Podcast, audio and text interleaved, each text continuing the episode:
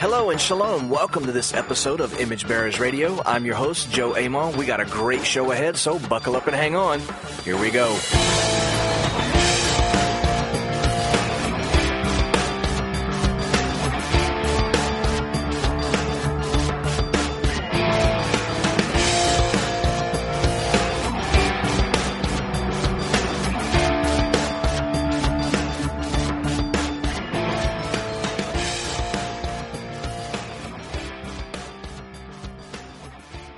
Shalom, shalom, everybody. Welcome to this episode of Image Bearers Radio. I am your host, Joe Amon, pastor at Out of Ashes Ministries in DeRidder, Louisiana, coming to you all the way from the corner of the boot, the southwest Louisiana. And uh, it is great to be with you all today. I hope you're all doing fantastically well. I hope you're staying cool wherever you are. Uh, there's a heat wave. Da, heat wave. Oh, I'm sorry. Um, I just randomly break into song sometime.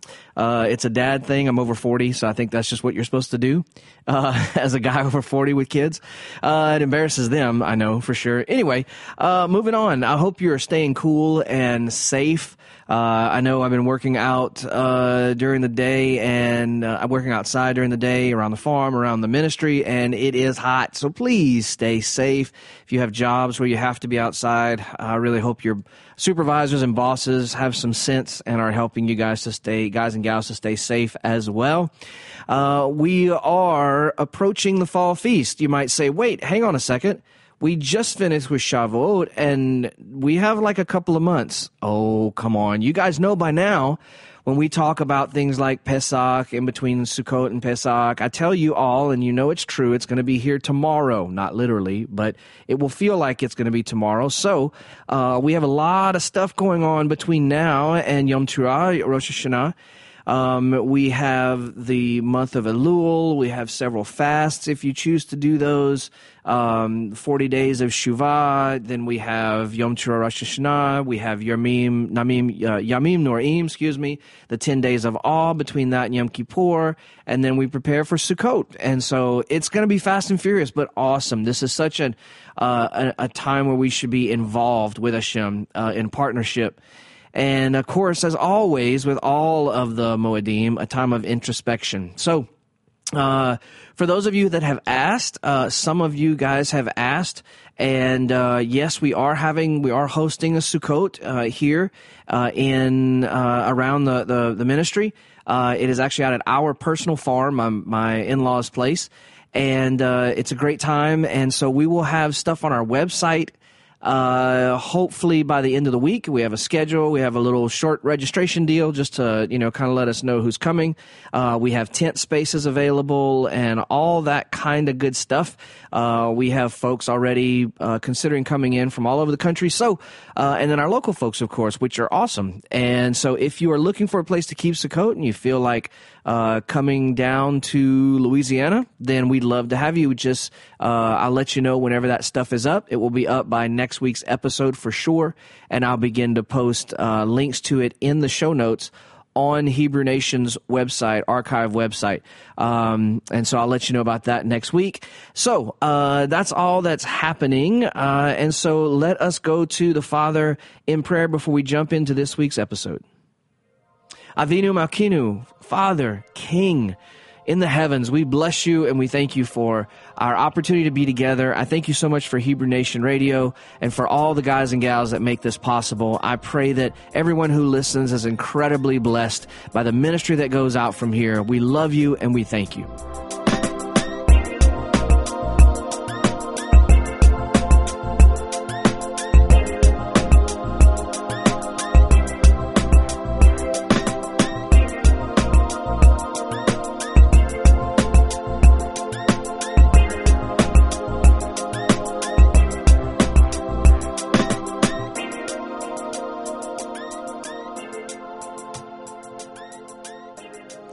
All right. I also did not mention, which I usually do every show, and I know you guys that listen often are like, like, come on, you have to say this every week. Yeah, because I, I mean, I don't. I'm always telling people, hey, you know, there's a lot of great stuff on Hebrew Nation uh, Radio. You know, check it out. So there's always new people, new listeners being added uh, to the radio station. Hopefully, as a whole and uh, to our show in particular. But just wanting to let you know uh, and say thank you if it's your first time stopping by.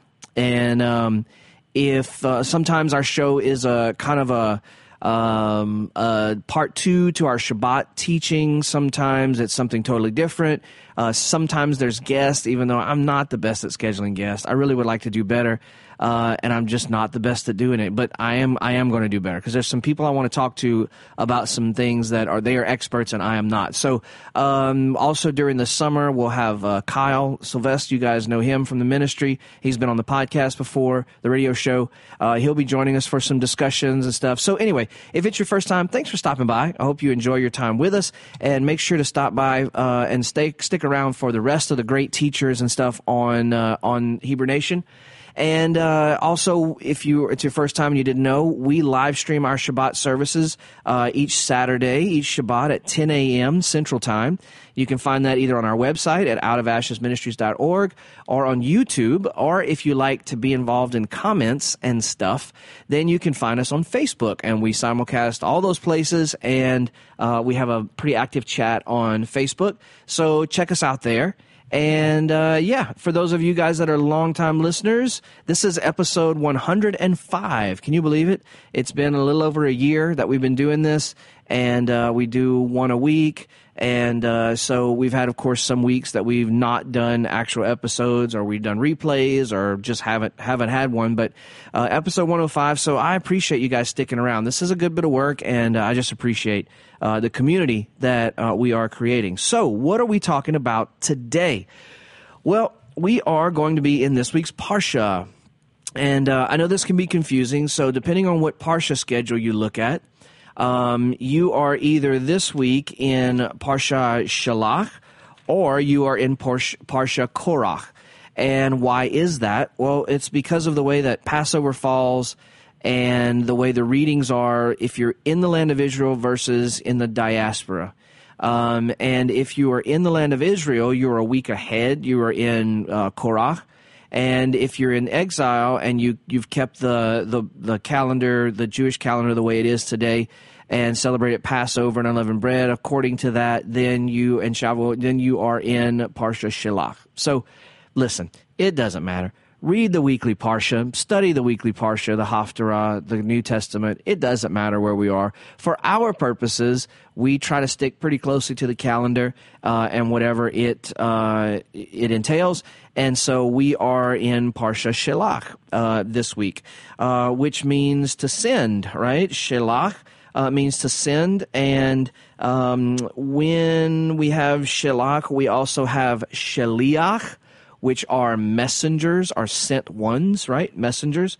And so a really fun word study uh, kind of thing is uh, to look at the difference between shaliach, when a shaliach is used, versus when malach is used, um, because shaliach uh, is messengers, malach is can be angels, um, and sometimes they're used interchangeably. Sometimes it matters when they're used. So it's a really interesting thing. Anytime you see something about an angel of the Lord or uh, messengers or whatever, it's important to go to the Hebrew, even go to Strong's and just see which one it is, uh, malach or shaliach and uh, yeah, always an always an interesting thing. Um, the apostles in the Brit Hadashah would have been shliach.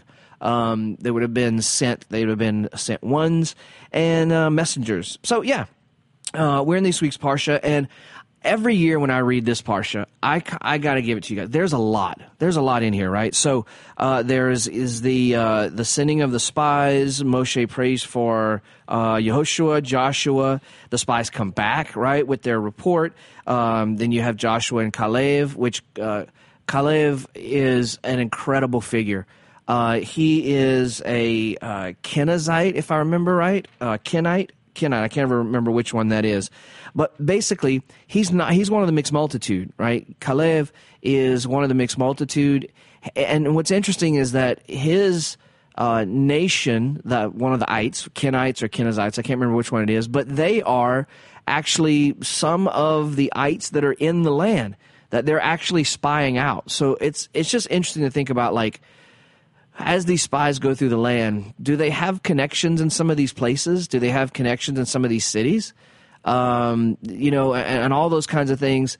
And Caleb, not being a natural born Israelite, is one of the ones that comes back with a good report, which there's a lot to say about. You know, you have an Israelite and a, a, a goy, uh, and so all that kind of stuff. I mean, there's just so much. Um, and and to say that Caleb is faithful to the God of Israel without being a natural born Israelite, uh, his loyalty is just unreal. And you know, another Caleb means loyal um, but also a derivative of the word, same word for a dog, a canine, which we know as, as loyalty, right? So just, man, there's so much in there. Uh, and then the nation just goes ballistic, right? They, they go through a really hard time. Uh, and they complain and oh my gosh, everything's awful, and you know they can't be appeased or, or, or you know, or settled down or anything like that. And um, so God just goes like, "I'm done. I'm done, Moshe um, you know, you guys keep pushing my buttons and I'm done. And Moshe talks him down, which this is one of my favorite uh, interactions between Moshe and Hashem because it's a real, like, those are your kids. No, they're your kids. No, that, you know, it's one of those kinds of things.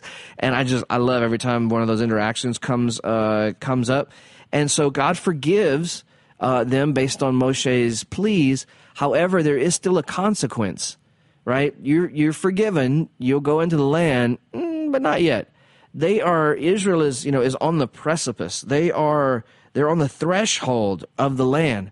And God goes, yeah, you'll go in, but like take a lap, right? take a take a couple laps actually. Um, and so he decrees the forty years, uh, and all that will be all that will happen, and it gets pretty hairy, scary, and pretty depressing. Um, and then they go, no, no, no, we're sorry. We'll you know we'll take care of it. And God goes, no, no, no, no, no, no, too late. Uh, and then we have instructions for the libations and the challah, which is interesting to put it here. Uh, and then we have atonement for um, uh, public unintentional idol worship. And I want to make sure I say that correctly. Uh, that happens in chapter 15, about verse 23 or so. Um, and then we talk about individual idol worship and idolatry. We have uh, Shabbat desecration in the wilderness, which is uh, the man picking sticks. And then we have uh, the commandment for tzitzit, and that's all in Parsha Shalach. Holy smokes. There is a lot in this Parsha. But every single year that I read this Parsha, I come back to one verse, or a couple of verses. And it's the verses that I, when I even before I started reading the Torah, before I started t- studying and living the Torah, um, it's verses that I picked out like in high school. Um, when I was really on fire and really, you know, I was reading the Bible through in a year, and I did that a few times, and uh, you know, skip Leviticus and the genealogies and stuff like like most of us do. Uh, some of us do. I won't be that negative, but um, you know, I, I really I was I was seriously interested in Scripture, and I was interested in the Tanakh. Uh, you know, what I called the Old Testament. Then um, I was really interested in the Tanakh and and these stories and these histories and stuff and I didn't understand how it all fit together and you know why it was important and, and all that kind of stuff. But um, there's one passage that I remember in high school just absolutely blowing my doors off. And so we have these these these spies, and there's so many questions around the spies, right? There, there's so many questions. I love the the stone. I mean, the ArtScroll Chumash. Um, it asks all these questions. So um, th- this the whole spy thing is is kind of weird. Um, so like, why is it necessary to send the spies? As if God's promise wasn't sufficient, right? Like God said it, it's good, but no, there's still this sending of the spies. And then after the, you know, the, they come back with the, the, the disastrous report and stuff. Um, Moshe and Yehoshua, Joshua, actually send similar expeditions in chapter 21 and in Joshua 2. Um, and then why did God allow Moses to send the spies in the first place? Uh, if Moses was in favor of this, why did he blame the people for having the, having made the request? Right. Um, and then since Moshe gave the spies, a, he gives them a list of stuff. You know, make sure you check out all this, these different things. Um, then why were they condemned and and punished for telling the truth? Right? They. I mean, here's the deal. Any, not even not even only military strategists, but any businessman, any planner, organizer, pastor, whatever when they ask people like what does it look like? You know are, are we going to be able to accomplish this goal? You don't want all pleasantries because then there could be something there that could absolutely torpedo your plans and yet and you don't you know discuss it and have a plan for it um, it, it's just good planning. However, God said it was good and that they were going to take it, and so that's where the, the, the rub is, where the issue is. Um, and so uh, later on, Moshe in the book of Deuteronomy, Devarim, Moshe uh, gives an account of you know gives the the wrap up account of this, and you know he he he paints an equally gruesome picture of the awesome power of the Canaanite nations and and how hard it was. Um, and so then why are the spies punished for saying basically what Moshe would end up saying later, right? Uh, and so I, I really encourage you guys if you don't have a Humash, uh, C H U M A S H. Um, I love this ArtScroll or the Stone Edition Humash. Um, the particular one I have is navy blue. It has the Torah, the Haftarot, uh, and then the five Megillot. Uh, that's Esther, Ruth, you know, the five Megillot. Uh, and then it has commentary, right, from uh, rabbinic sources and writings. And again, it, that's not important to me because I just wholeheartedly believe everything the rabbis have ever written. But it, it is a great insight into how they see the world, how they see the scripture, and uh, why they believe some of the ways that they do. So it's it's very very cool and very interesting. So. Uh, we have a list of all the tribes and, and blah, blah, blah, blah. And then this is where um, I want to kind of kind of be um, when they return with their report. So we're in chapter 13 and verse 27. It says, They reported to him and said, We arrived at the land to which you sent us, and indeed it flows with milk and honey.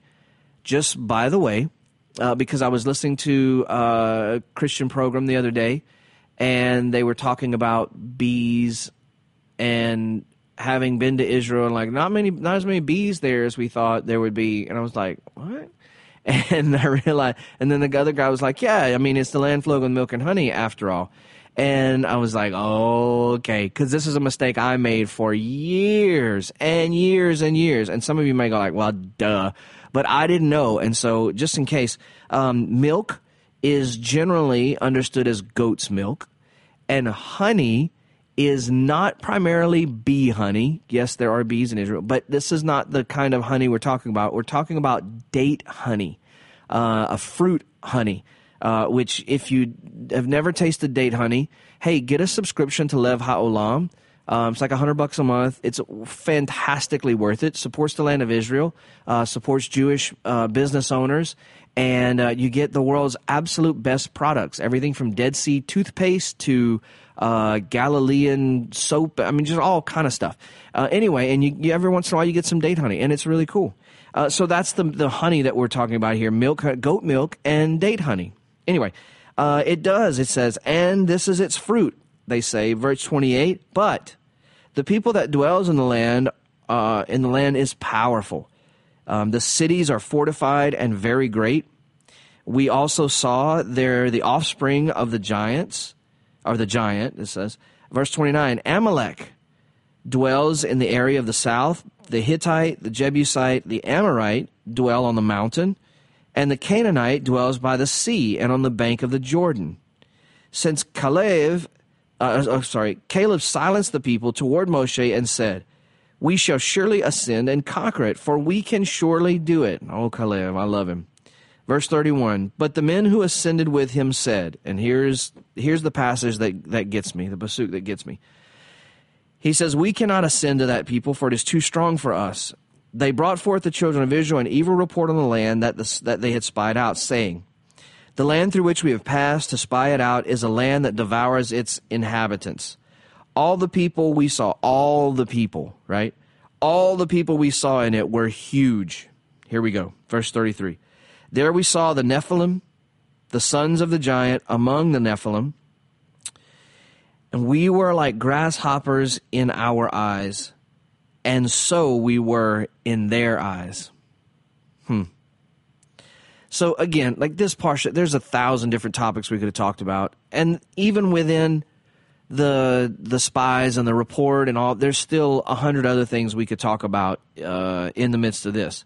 We are definitely not going to talk about the Nephilim. You're welcome, um, but I do want to talk about this last phrase of the first 33. We were like grasshoppers in our eyes, and so we were in theirs. I think this is so interesting. And it was so interesting to me as a 16, 17 year old reading it for the first time.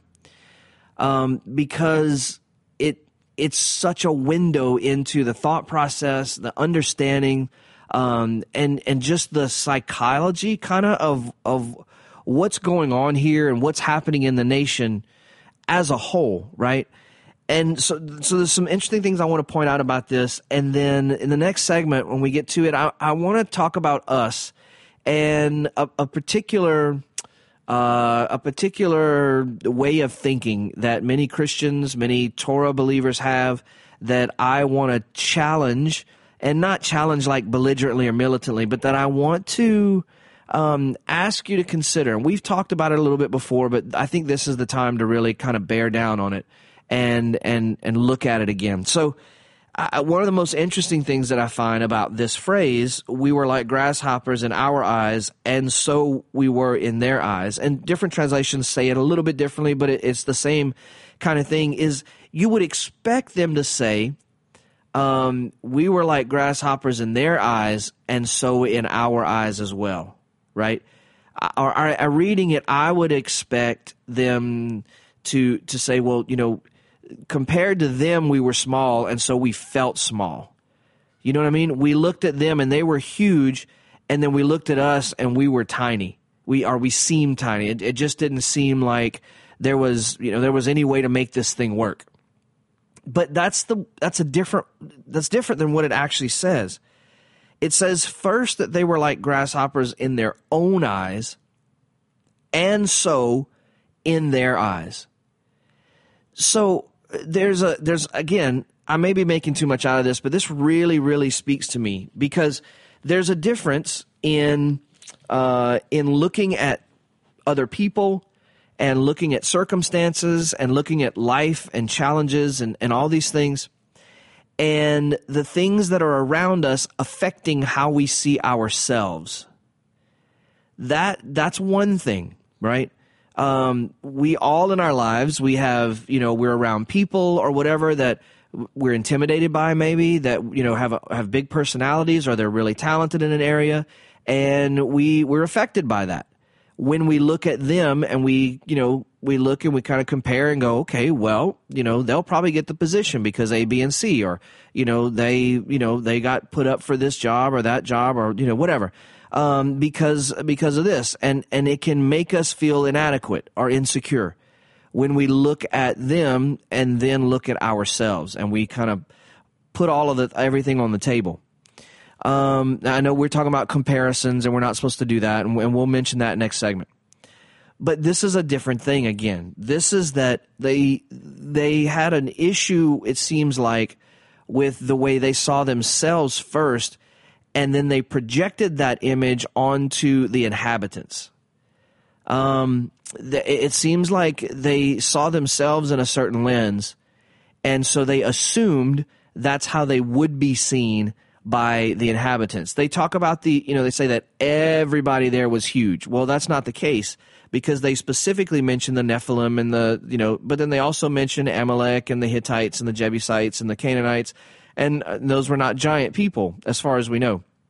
Um, so it's not that everybody in the land of Israel, or even if they were, not everybody in the land of Israel, it's not a land of giants, right? Um, and so there, there's that, but then there's also this this thing where they have huge walled cities, right? And we have the story of Jericho, which in our minds and according to like Sunday school material and cartoons and Bible cartoons, Jericho is this massive walled city, right? Um, and yet archaeology and history tells us that actually Jericho is about the size of two city blocks. oh, which blew my mind when I first learned that. Jericho is about the size of two city blocks. So there's a lot of psychology going on here. There's a lot of stuff happening here that I, I just think is really interesting. And uh, so we're going to talk more about it in the next segment. Don't go well. We'll be right back.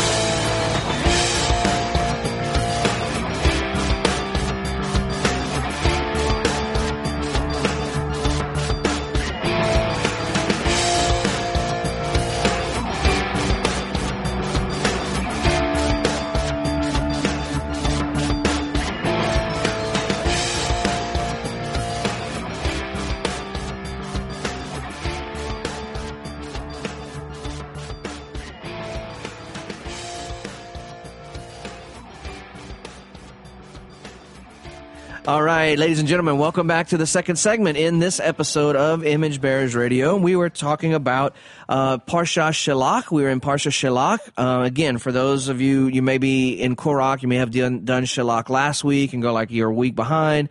Um, and I would say, no, actually, you're a week ahead. It doesn't matter. Uh, but just do different schedules. No, no problem. We're, we're both reading the Parsha every week together. Um, and so, uh, we're talking about the kind of the psychology of the grasshoppers in Parsha Shelach. No, not the ones you eat, but the identification of the spies. And I, again, this, I, I, listen, I understand that this may be really interesting for me because of my own issues, right? And you guys know that I am not scared at all to be really, uh, really transparent and say, hey, I got issues, you got them too you know what I mean? Let, help me with mine. I'll help you with yours. And, you know, where I'll work on me, you work on you, and we'll help each other and it'll be all good. Um, so, but I think it's, I think in, in religious circles, especially in Christianity and Protestantism, that's the world I know.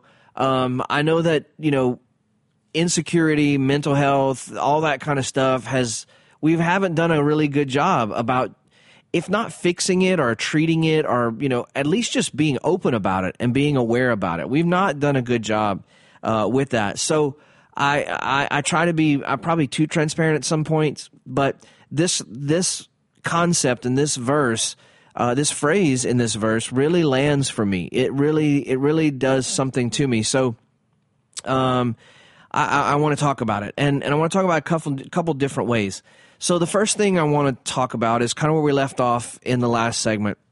So I am uh, I have done a lot of work personally, read a lot of books, listened to a lot of experts, uh, et cetera, et cetera.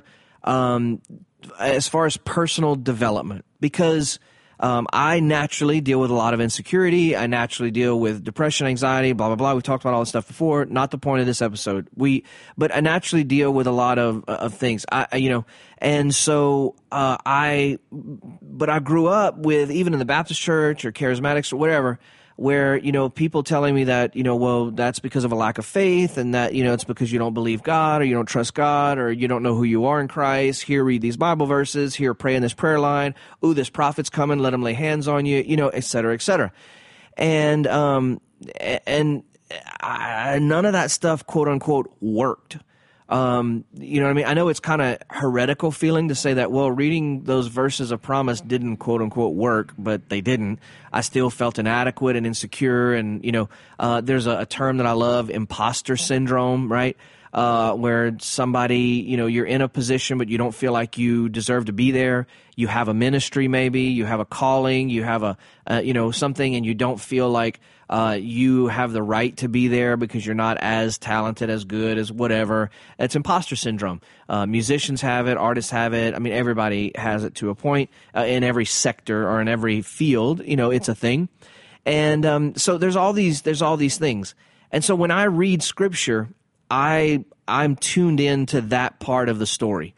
I may not catch all the dates. I may not catch all the chronology. I may not catch the um, you know, all the, the details, but I'm really tuned in to kind of what's happening psychologically, emotionally, motivationally, mentally, whatever.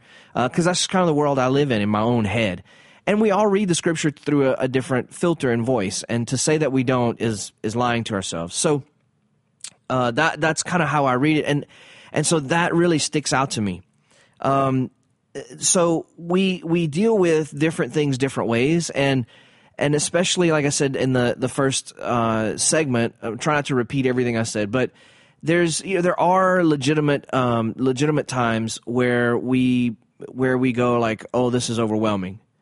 Um, but as I was saying before, I've worked really hard in the last several years uh, to build myself up, to to build my strength, my endurance, my I mean I mean mental and emotional, uh, to to study to know what I believe and why, or at least to know um, what I believe right now and why I believe it. But also understanding there are other things out there that I haven't considered before. There are other people out there that I haven't met that have a different take on such and such or this or that. Um, but I, have said for a long time to my, myself, you know, just said to myself, for a long time, I want my goal is to be able to if if I'm gonna if I'm gonna participate in Tikkun Olam, if I'm gonna be an image bearer, and I'm going to partner with Hashem, partner with Messiah, uh, and and be be empowered by the Ruach, by the Holy Spirit to uh, help in Tikkun Olam and to to you know build the kingdom here on earth. If that's what I believe I'm supposed to do, and that's what I believe all of us are supposed to do, humanity if that's the case, then I gotta be I gotta be stronger. I've got to be mentally, emotionally, yes, physically, but I've got to be psychologically stronger and and more uh, more balanced and and okay, right? And, and more okay. So uh, I've worked really hard on that, and I've worked really hard on. Uh, on on you know like I said, reading books and articles and listening to experts and stuff on on what that means. So to say uh, to say that to look at a, a, challenge or an upcoming situation uh, or a person that you're having to deal with and say that's really overwhelming. I'm not sure i i'm equipped to deal with that. That's one thing. Um, that is that is saying that's a really big circumstance or, or you know or challenge. That's a mount that's a heck of a mountain to climb. Um, and that's one that's one thing. You can you can from there muster the confidence and the strength and the the courage um, to still tackle that thing from from there. Um, because it's focusing on the size of the thing you're up against the mountain to be moved so to speak right? The river to cross it's focused on that thing but you can from there you can stand back and muster the the the or you can you can find you can equip yourself better in order to handle it you know and and come out on the other side. That's one thing. And uh, and that's okay. The however the the other thing is um i is what they say here we're grasshoppers in our own eyes and so we were in theirs also that's to me that's almost like the definition of imposter syndrome where i don't I, the problem the, the the the problem or the weakness then is the source is me. So in the first example the the source of things being overwhelming is that the thing that we're facing is just so big. In the second example the, the what makes things overwhelming is that we are so small does that? I'm trying to condense this in a way. I got told by somebody the other day, "Hey, I'd love to clip out portions of your messages." But you start making a really good point, and then like 30 minutes later, you finish it up, and I can't make a 30 a 90 second clip. I'm sorry. I'm sorry I ramble and do that. That's why I need a I need to find a co-host, guys. Somebody that can keep me on on topic. Um, but uh, what I'm trying to say is that we in in one situation the circumstance is really big, which hey, you know what? Cool. Circumstances can be really big. We'll figure out a way to get through it or to get over it or under it, around it, and, and we'll make it happen, right? But if we, if the problem is that we are really small, there's no way to fix that other than to heal and to build ourselves up, right? And so it, this this lets me into a, a really a world, lets us into a world of the spies and maybe the Israelites as a whole and the question then is why did they see themselves this way? Why did they perceive themselves this way? After all, I mean, let's just run down. I mean, it's not a comprehensive list, but let's just think about what all they've been through, right? So they were slaves. We'll come back to that. But they were delivered through miraculous plagues. They were kept safe through the plagues that destroyed Pharaoh and Egypt and then they were led out by a mighty hand. They were led out miraculously as they walked on dry ground, the scriptures tell us, through the Reed Sea. They are provided for water from a rock. They meet the creator of the universe on a mountain, Sinai. Um, they're given quail. They're, I mean, they are taken care of. Miracle. They're led around by a pillar of fire and a pillar, a pillar of cloud. I mean, just miracle after miracle after miracle after miracle. And yet they go like mm, this god maybe he's the king whatever but we're still really small. And i want to say that i fully believe that this is an epidemic in the life of messianic and christian believers today. I believe this is an epidemic. Um, this is we're going to come back and revisit this in a few weeks um, because I there's some folks I want to talk to about it and maybe even have on because I think this is endemic of where we are. That we serve, we we understand maybe cerebrally the God we serve. We can read our Bibles and we see all the miracles. We can read about who He is and what He's done, and we can even read about how He's he's he's dealt with and walked with and been faithful to people that are much worse than us, right? Have you ever? I mean, have you ever basically? Have you ever pulled a King David and basically raped somebody and then had their spouse killed? I doubt it. I mean, and God was faithful to David, and yet we struggle so many times with God's faithfulness towards us. Uh, we struggle, you know, with with is can God use me?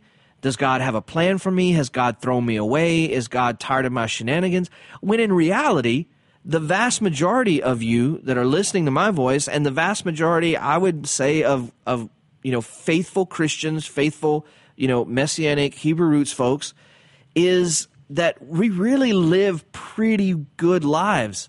And i'm not you know i'm not saying that good is the way to heaven. I'm saying that we live pretty righteous lives. And that's the whole point right the whole point of biblical training and wisdom, the whole point of the Torah is to get us to live righteous lives. and most of us do that. Yeah, I mean, do we do we do we lie a little bit maybe? Um, do you know? Do we have an issue, an addiction, a cha- Sh- sure, many of us may have you know things that we that can be fine tuned, and that probably if if Yeshua was walking beside us, he would probably give us like a. Mm, you know, kind of, could you do that a little differently or not do that at all? Sure, there's always those things.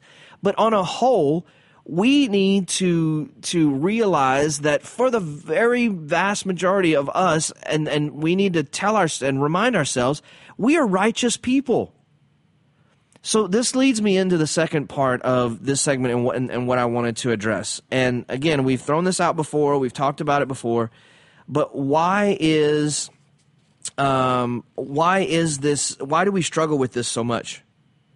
Again, we have all the promises. We have promises recorded for us that these spies and the and the people of Israel didn't even have whenever they were standing there. Or at least it wasn't recorded that we know. It was told maybe orally, but you know of the promises to Abraham and, and all of that. But we have we have a wealth more of information and prom and and we have more testimony of God's faithfulness than they even did. So where does this come from? Where does this inadequacy and this smallness in our own eyes, this invaluable nature in our own eyes come from? Well, in Israel's case, they had been slaves in Egypt. And the slavery in Egypt formed their identity. How is that so? Well, because Pharaoh determines your value and your worth when you're a, when you're his slave in Egypt. And pretty much your value is based on how much you can produce. It's based on how how effective you can be and productive you can be for the empire. And you are nothing more than a tool of production. You are nothing more than uh, you know, a, a, cog in the wheels of the empire, of the, the war machine and the empire machine, making things run, especially if you're a slave.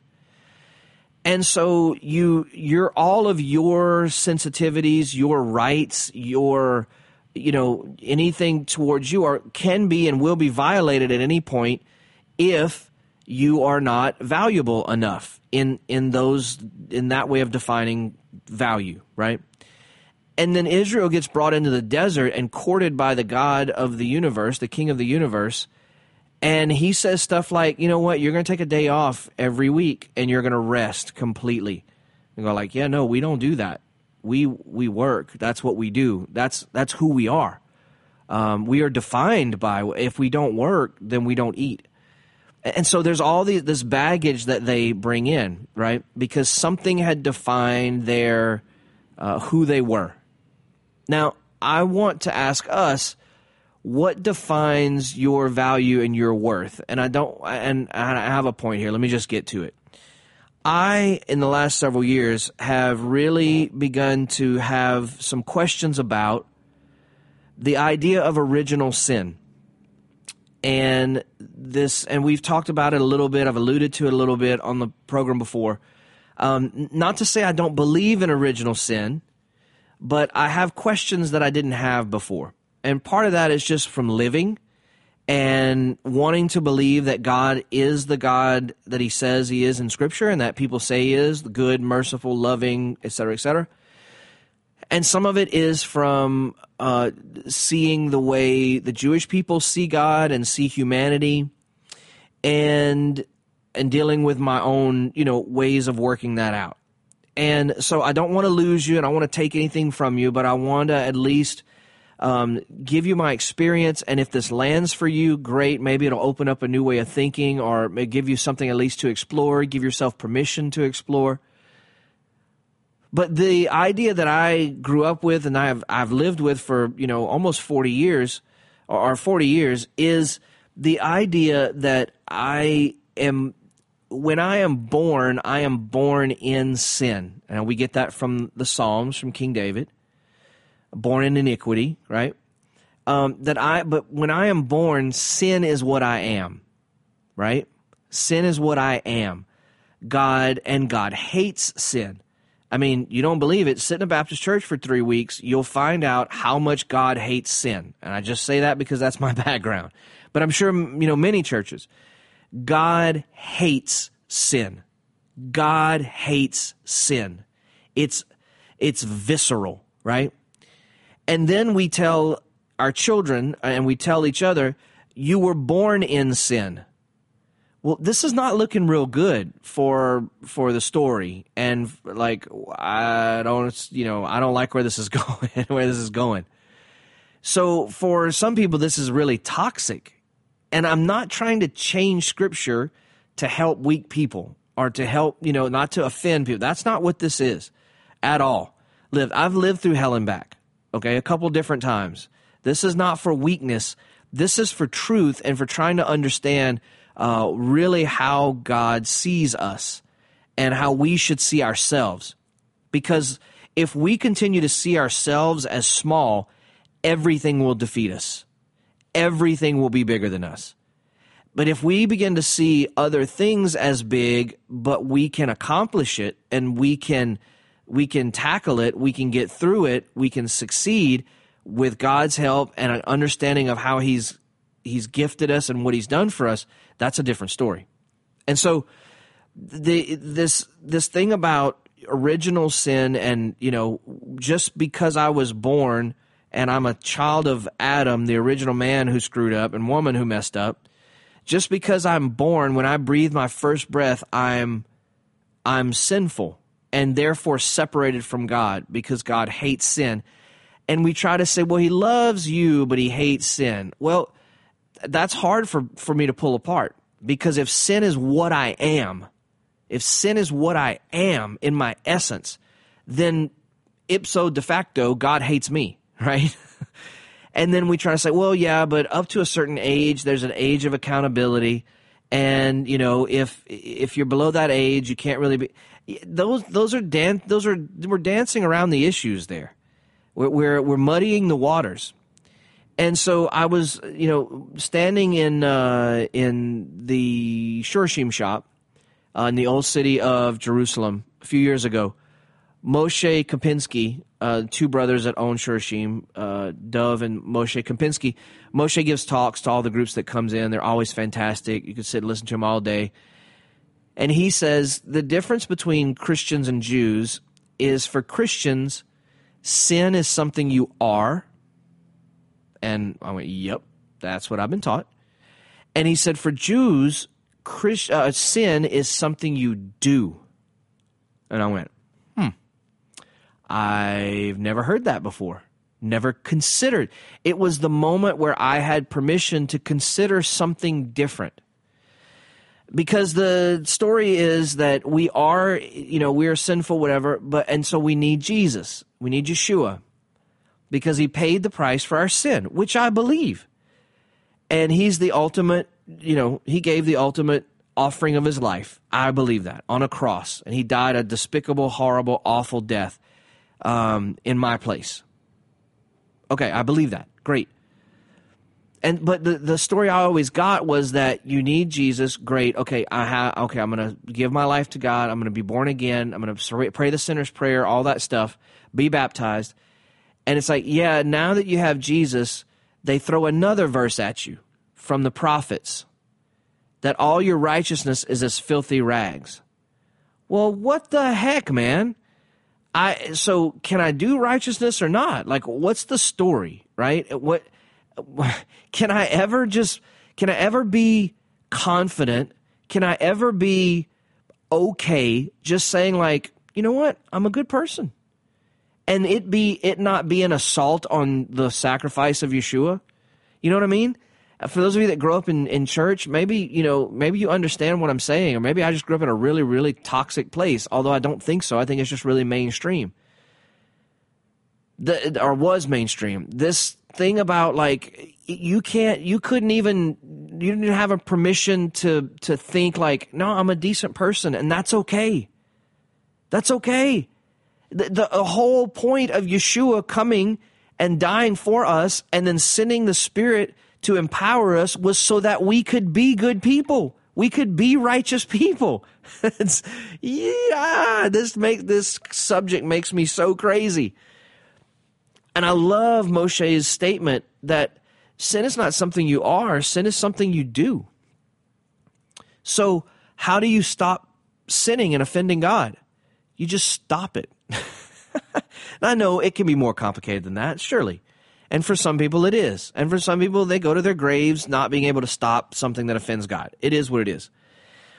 But this idea that our identity, this, this, the way that original sin has been taught, again, I, I, I'm still, I'm still doing my homework on it and what I kind of where I'm going to land on it and what I think about it, which doesn't matter anything to you. It's my opinion and where I am. But I just want to open the conversation and, and maybe give you permission to kind of think about what you think about it but for me personally, and I'm speaking from my my experience and my experience right now, is that this has this idea has caused me to say I am very small in my own eyes, and so I'm also small in the eyes of God, and in the eyes of people, and in the eyes of circumstances and in every situation and circumstance around me. Everything in life is overwhelming, not because it's overwhelming, not because it's really big, but because I see myself as really small. Because all I am is this sin sick thing. Like, well, yeah, now you have Jesus. Uh, yeah, but God still doesn't really like you. Because remember, He still hates sin, and all of your righteousness is still filthy rags. And again, I'm like, well, okay, then wh- why, how do I get myself out of this? And I think a lot of people are in that predicament. Even if we don't think about it, I think if we were to be honest, we there's a lot of people that struggle with this thing, this toxicity, and it keeps us paralyzed and it keeps us from moving forward in our relationship with God. We hit a ceiling keeps us from moving forward in, in things God wants us to do and things we want to do. You know, we feel guilty for having desires of our own when the scripture tells us God gives you those desires, He will give you the desires of your heart, you know. Ah, man, there's so much toxicity there, and I think it's something that we need to talk about and explore. So I am on a journey to explore a little bit more, and I want you to come with me, and I want you to think about it. And I'd love to get some comments and questions and have some conversation uh, in the comments on Hebrew Nation's website in the archives when this is posted. Uh, but for now, just know that you're not grasshoppers. You're not gra- Don't be small in your own eyes. Be the man and woman of God, the image of God. Until next week, guys, I love you. Shalom, shalom.